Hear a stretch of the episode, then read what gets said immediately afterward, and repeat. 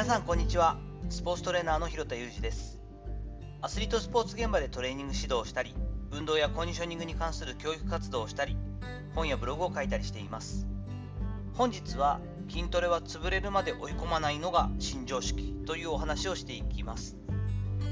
月曜日はできるだけ専門的な話を分かりやすくという回にしようと決めているんですけれども今回はですね今まで常識的に行われていた筋トレは、まあ、潰れるまでというかギリギリ追い込むぞというのが常識だったけどもそれは今は変わってきてるんですよというお話をしていきたいと思います。筋トレが潰れるまで行っていくというフェイリアという考え方っていうのは、まあ、まだ一般的だと思うんですね。ま特に選手、アスリートの選手だったりしても、ベンチプレスやインクラインベンチみたいな上半身の種目のプッシュ系っていうのは結構そうやって追い込みたがるし、それが毎回毎回悪いかといったらそういうこともないですし、自己満足というかですね、充実感を、充足感を得られるという点でもいいんですけれども、できるだけそれをやらせないようにしています。なぜかというとですね、筋力やパワーの向上、そもそも筋肥大に対して必要ないのではないかという研究結果が多く出てきているからなんですね。ちょっとここで、まあ、そんなに詳しく知りたくない方の多いとは思うんですけれども、筋力とパワー、まあ、筋肥大というちょちょっと言葉があるので、ちょっとそこの定義をお話ししたいんですけれども、筋力というのは、まあ、どれぐらい重たいものが持ち上げられるかということですよね。とりあえずだからまあ最大筋力、まあ、質量なんて表現もするんですけれども、力の出方です。に対して、筋力もパワーも同じに感じるかもしれないんですけども、パワーっていうのは、どちらかというとその最大重量だったり筋量、質量に対して、掛け算でスピードの要素が関わってきます。要は仕事量なんて言うんですけどどれぐらいその決まった短い時間で、えーと、重たいものを動かせるかみたいなのがパワーですよね。素早く動かせるかっていうのがパワーになります。なのでまあ実際にパフォーマンスというかフィールドで力を発揮するときに必要なのはパワーの要素が大きいんですよね。ゆっくりでもとにかくぐーっと力入れて車でいうとこのローみたいな力でグーっていく種目って少ないですよね。どっちかというとできるだけ早くパンパンパンと切り返してトップの位置4速5速の位置に入れて軽やかに早く動けるかっていうところも勝負になってくるのでパワーの要素が大事になったりするわけです。筋肥大というのは要するに体をこう大きくするというかですね。体のその筋肉を張らせて、えっと、サイズをアップするためのトレーニングだったりもするのでそれこそボディービルのトレーニングっていうのは効果があるとかないとかではなくてそもそも目的が違うんですよね。アスリートがやるトレーニングっていうのは基本的には筋力最大筋力を得ようという時期のトレーニングだったりそれをパワーに転換させようといったトレーニングになるのに対してボディービルの方たちは体を大きく見せて美しく見せるためのフォルムを作るために筋トレを利用するということなのでそもそも目的が違ったりします。ちょっとこれは打足になりましたが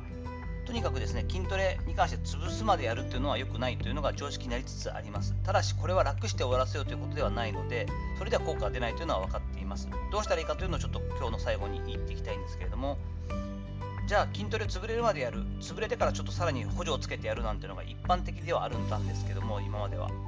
一つの研究結果の例をお伝えします。6回上げるのがギリギリの重さというのを、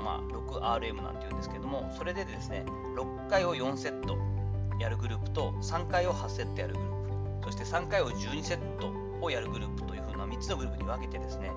えーと、ベンチプレスという典型的な胸の種目になりますけれどもを3グループに分けて比較でやってもらいました。当然6回がギリギリの重さになりますから6回4セットをやろうっていう群では最後の、えー、3セット目4セット目ですよね。最後の2セットの部分で自力ではできなくなってからも補助がついてその目標回数をやりました。3回をやる8セットの群ではもう後半4セットですよね。5セット目からはもう3回ができなくなりましてそれで補助を入れながらその回数をやると。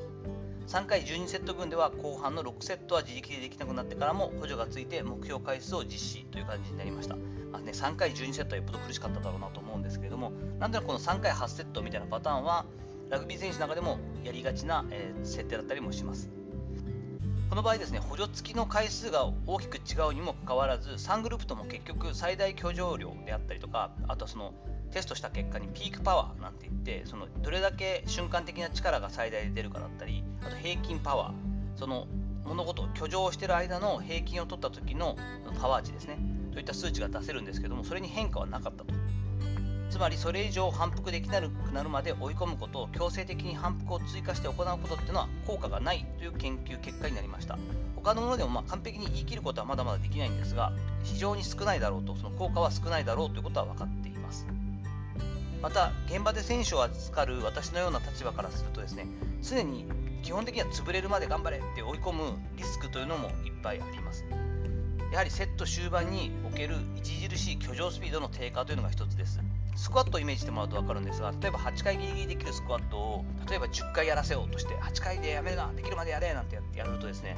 初めのうちは比較的綺麗なスピードで自分の思ってるコントロールのスピードで行えていたのが最後の23回はもう上がってるか上がってないか分からないぐらいのスピードでプルプル震えながらぐーっと押し込んでゆっくりと上がってくるのはイメージできると思います。これを続けることによって筋神経系ということでいうとですね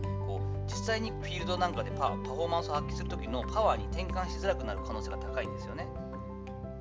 また大きな筋損傷の程度を示すホルモンの上昇も見られます。ということは、ま、要するにすごくダメージが大きすぎるということですよね。他疲労の指標となる血中乳酸濃度やアンモニア濃度の上昇も急上昇でぐーんと上がりますしそれらの回復の遅れもはっきりと分かります。つまりこういったことを恒常的に日常的に続けていくとオーバートレーニングをも助長するということなんですよね。そして、えっと、そのそこまでして苦労してつけた筋力であったりがなかなかパワーに転換するのが難しくなる可能性もあると。苦しい思いはしてるけどあまり効果が上がらないということになってしまうわけです。これは困りますよね。まあ、かといって、じゃあとりあえずその無理しない程度にやらせてさらっとやらせるのかというと、それだと効果はやはり出づらいので、具体的にどうするかというと、定期的に特別な測定器を用いて、居上スピード、その実際にトレーニングを行うスピードをフィードバックするというのが今一般的になっています。昔は100万クラスのお金がかかったんですけども、今は安いものは7万ぐらいから、そして12万ぐらいの間でですね、そういった機械というか測定器をつけることができるんですね。今回の、えっと、音声配信の、えっと、画像になっているものがその実際の測定器なんですけれどもバーベルなんかだとカポッと外側からはめるだけなのですごく楽につけれたりします客観的にこういうトレーニングをですね BVT なんて言ってですねベロシティベーストトレーニングなんて言うんですけれどもと言われるトレーニングで要するにま居上スピードのフィードバックを1回ごとに行っていきます。どういうことかというとですね、まあ、今スマートフォンなんかをイメージしてもらうと分かるんですが自分の例えばスクワットやってる目の前にディスプレイその iPad とかスマートフォンのディスプレイがあると思ってください。1回行うごとにですねその基本的にはミーベロシティといって、まあ、平均のスピード出していることが多いんですけれども要するに例えば60キロでやるとか80キロでやるって測定を決めたらそれを入力します。その上で実際にスクワットをぐんぐん行うと。できるだけ早く行えよと言ってやらせるわけです。で大体平均的にやるとまあ8回から10回できる重さであれば1.5とか1.8とか要するにそのミーターパーセカンドなので1秒間に1.5メートル動くぐらいのスピードで動いてるよとか1.8メートルぐらい動いてるスピードで動いてるよなんていうのが分かるわけですね。でこれが0.5ミーターパーセカンド。要するに1秒間で50センチも動かせるだけの以下のスピードになってしまった。遅くなってしまった場合にやめるといった方法をとっていったりします。こうすることによって常に1回ごとに全力を出すという癖がつきますし実際に客観的にその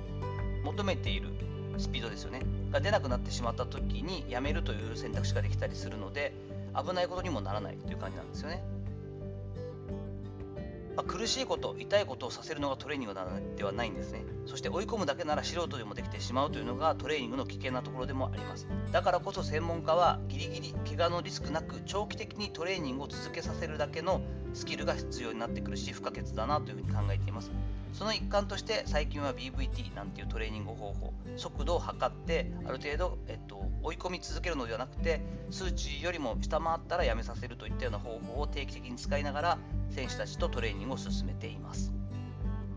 さていかがだったでしょうか？月曜日ということで少し専門的な話と難しい言葉が並びましたが、まあ、簡単に言うと潰れるまでやるっていうのが今は常識的じゃなくなってきているし賢くトレーニングそしてそれでいながら1回の質をどんどん上げていくという仕組み作りが大事だよねといったお話をさせていただきました。本日の話のご意見やご感想などあればレター機能を使ったりコメント欄にお願いいたします。今日の話面白かったよという方がいらっしゃったらいいねやフォローも非常に嬉しいです。本日も最後までお聴きいただきありがとうございました。この後も充実した一日をお過ごしください。それではまたお会いしましょう。広田裕二でした。